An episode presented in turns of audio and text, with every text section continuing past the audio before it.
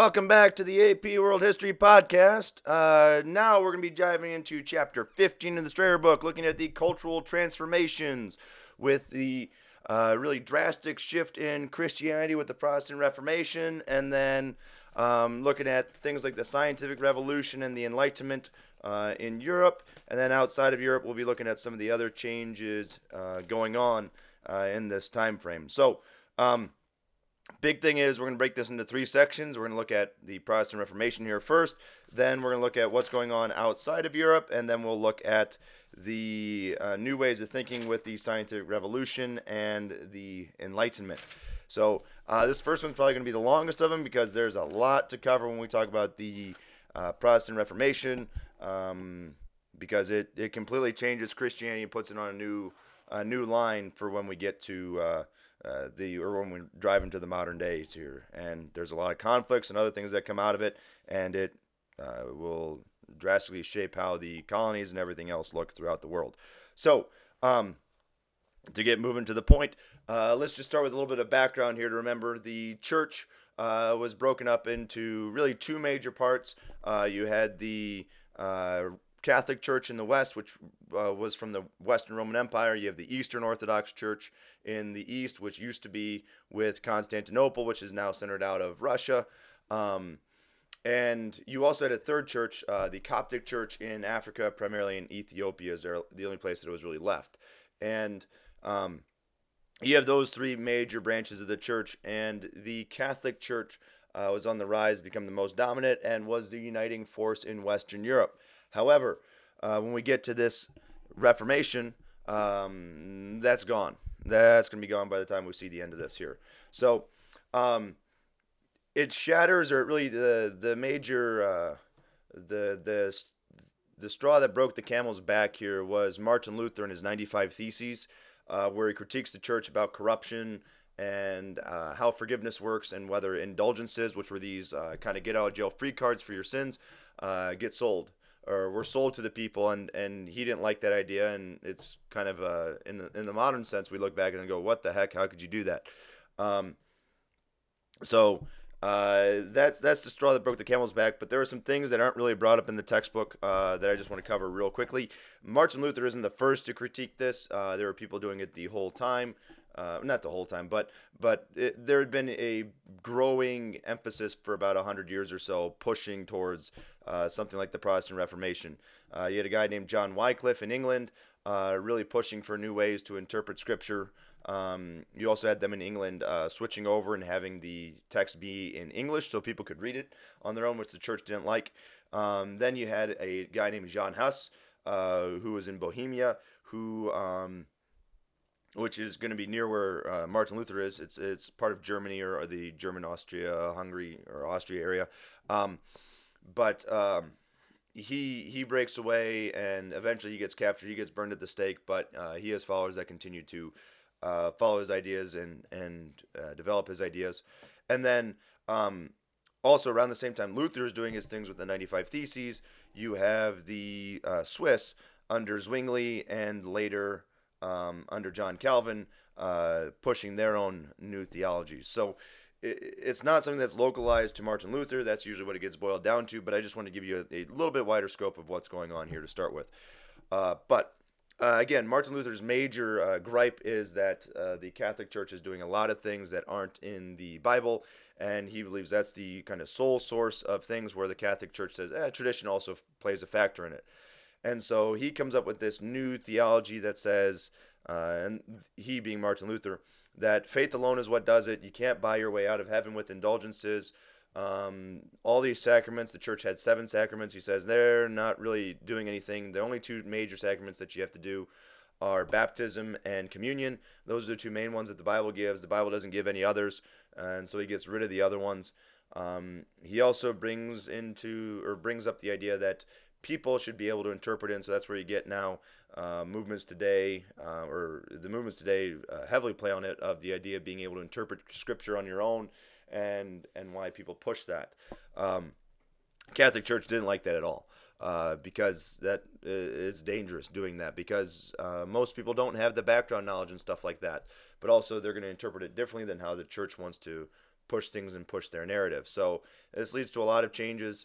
Uh, this is where you get a lot of the um, uh, the literalism of taking the Bible, uh, coming back into Christianity or coming into Christianity really for the first time. Uh, for the most part, the Bible is rarely read literally, and now um, you have people doing that and saying it should be just read literally as everything's uh, the exact word. There isn't any. Uh, yeah, I'm not going to go more into the theology of those things, but that's this is where kind of all that comes from. So um, you might be wondering, well, well, kind of why, why, why is it in Germany and not somewhere else? Well, Germany, uh, if you remember, at this time it was run by the Holy Roman Empire, and the Germans don't really like the Italians. The Italians don't like the Germans, and the Germans view the Italians that are trying to run the church because the Pope's the head of it as um, enemies within their own land, and so they they don't like that idea. They want to have control of their own church and their lands and what their church says and does, and so you get a lot of these lords that will then uh, adopt Protestantism so they can, excuse me, kick the church out and and take more control. Um, and I might have got a little ahead of what you would have seen in the textbook there and those types of things. Uh, but uh, a lot of this is is political just as much as religious, and that's something you got to keep in mind when we're talking about history at this time. Is there isn't a separation of church and state. Anywhere we go, religion is a major part of of the state. And even if you look at today, you can argue that church and state are separate. But if you look at the major issues that face countries and the social issues that people fight against, um, things like uh, abortion, things like um, gay marriage, other things like that. I mean, a lot of those issues have a um, are, mixed in with religion. So although we say we're secular, uh, religion works its way into the politics. Um, so uh, what then happens because of this? Uh, so the church breaks away. Uh, there's a lot of fighting that'll happen.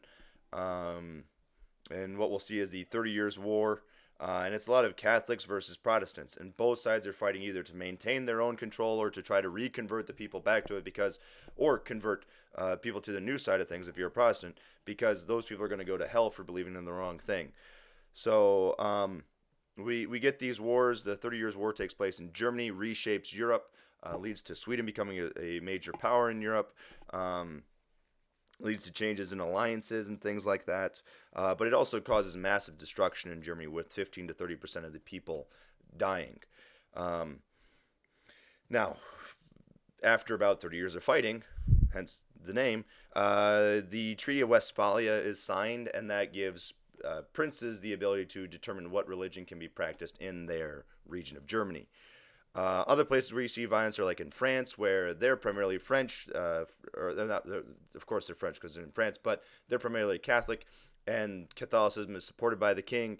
But you have these uh, this Protestant group known as the Huguenots that fight for uh, their religious rights, and they eventually get that in the Edict of Nantes, um, or you might see it as Nantes, uh, but it's French, so it's not.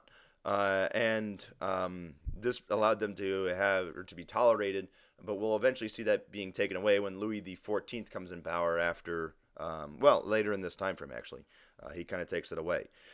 Uh, what are some other things that we should bring up? So that was the violence. Um, two two major things to note. Um, one for women, um, nothing really changes. Uh, sometimes actually they it gets worse. Um, the exception to that would be the Quakers, uh, and that they actually get a voice there. But in most everywhere else, uh, women get uh, lower. Uh, also, I guess the other exception would be improving education. Uh, women are even going to get uh, educated a little bit more so they can read uh, and interpret the Bible, but their interpretations will not be as significant as men's interpretations. And uh, the other thing to note is for people to be able to interpret the Bible on their own, you're going to need a cheaper Bible. And the Bible is able to be cheaper now at this time because of the Gutenberg printing press, which is probably the one of the, the greatest inventions of all time. It's probably in the top five or so uh, for humankind. So you have um, this printing press that allows you to make copies of books faster. So now the Bible's cheaper, so more people can afford it. You can have a couple community copies, or or you might be able to own your own if you're a middle class citizen. So um, we see those types of things going on now. Initially, the Catholic Church doesn't want to address this. They they try to put the blinders on and just keep going forward and like, ah, this will all come back and, and get better. And they finally realize, uh, actually, we got some major issues that we need to fix. And so you have something known as the Counter Reformation, where they um, try to restate their Catholicness uh, what makes them different from the Protestants, and what makes them good Christians. Uh, things like uh, priest celibacy, which is also something that Luther gets rid of, uh, the need for a pope, uh, the idea of saints and relics, which again is something the Protestants get rid of, and uh, it's all to justify their or all to to kind of support their traditions that they have and have been going on. Uh, but they do reform. They they push for more education, especially for priests. Uh, they censor books, though, uh, especially ones from Protestants that are critiquing them. Um, and you have new orders come up. The most famous of them being the Jesuits uh, under Ignatius Loyola, and they uh, will go out and be missionaries, but also educators. And uh, we'll see them play more of a role, although they were hoping to play a role in Europe in converting people back to Catholicism. They're going to play more of a role when we get into the Americas. Um, or actually, just well, we're already in the Americas. We've looked at the colonialism there, but with the spread of religion, they're the big ones that are going out and converting the people of the um, uh, of the colonized lands. Uh, what else do we want to say? Uh, so, big thing uh, with the end of this is that um, the church is splintered again, and now people are questioning the church, no matter what side of the the, the division you're on, the Protestant or the uh, Catholic.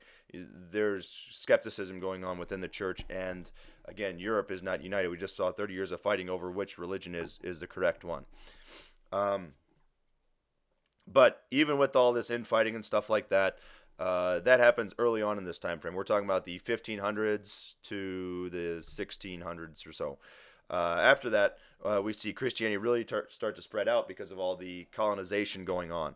Um, uh, a couple uh, Christian explorers or explorers are hoping that uh, they're going to find either. Um, there were some looking for the ancient uh, or some some what do I want to say Christian colonies that were around from the early church. They don't find any of those. Um, but they're hoping to find some of those. Uh, but also, they're trying to go and, and spread it and uh, become rich. It's kind of like a new crusade that's going on. And uh, the whole goal is when they're going and spreading it, they're making it like it is back home, or they want to make it like what they were hoping back home was like. So, an example of that would be like the Puritans. Puritans go to the Americas to try to change the church to make it like what they hoped it would be instead of what it was in England. Um, oh, and that brings us to something that we should probably note.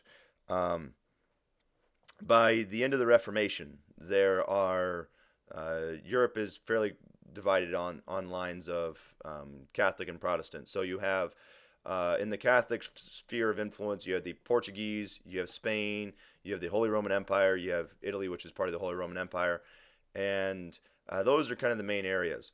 Uh, in Protestant control, you have places like Switzerland. Germany is divided between Catholic, and, and Germany is part of the Holy Roman Empire, but parts of the Holy Roman Empire are also Protestant. Um, if I didn't say France with the Catholics, I meant to say them too because they're Catholic. Uh, but then the English, they follow the Anglican Church, uh, which is a church they create so that Henry VIII can have divorces. And uh, you also have uh, the Scandinavian countries converting to Protestantism with Lutheranism. And um, so those are kind of the main areas that we see Protestantism at. Also, the, the Dutch are Protestant. I can't remember which type they go with. I want to guess Calvinist, uh, but I'm not entirely sure there. So Europe breaks down into those lines, and where you see Protestants go colonize, they're going to preach Protestantism, Protestantism, but they don't push it as hard as the Catholics do, like they do in Latin America, uh, with with uh, Spain. So, um, what else we to say? Uh, the Portuguese do a little bit of conversions in Africa and Asia. They're, they don't do significant though, because again, their colonies aren't fully controlling the people. Whereas Spain and France really push it to the Americans or to the Native Americans, and Spain having the greatest uh, success in Latin America and in the Philippines. Um, and the reason why the Christians are able to do this in these areas is, if we remember, there's the uh, we've been talking about since the spread of religions. The main places they spread are to places without really strong traditions. So uh, Christianity doesn't take part in Hinduism or in India because Hinduism's there and Buddhism's there, and they have very strong holy books and structures and stuff like that. Uh, Islam also doesn't take a huge hold there because those are there. But if we talk about um, Western Africa, Eastern Africa with Islam, it takes over those areas, at least in the urban areas, because they don't have strong religious traditions with written traditions and stuff like that. Um, Christianity, you see that happening uh, when it goes to Western Europe uh, and Northern and Eastern Europe. Uh, they take over there. Uh, but when it reaches China, it, it doesn't make much headway. So um, that's kind of a common theme we see going throughout all all the times. And um, so in the Americas, when we see this happening, when we see this spread of the religion, uh, we see women losing power, uh, as we saw with the spread of Islam and Christianity other any other time. And uh, we see them absorb some of those religious traditions of the Americas. So you see saints being associated with old deities and old holy places and things like that. And so uh, we see them melding together.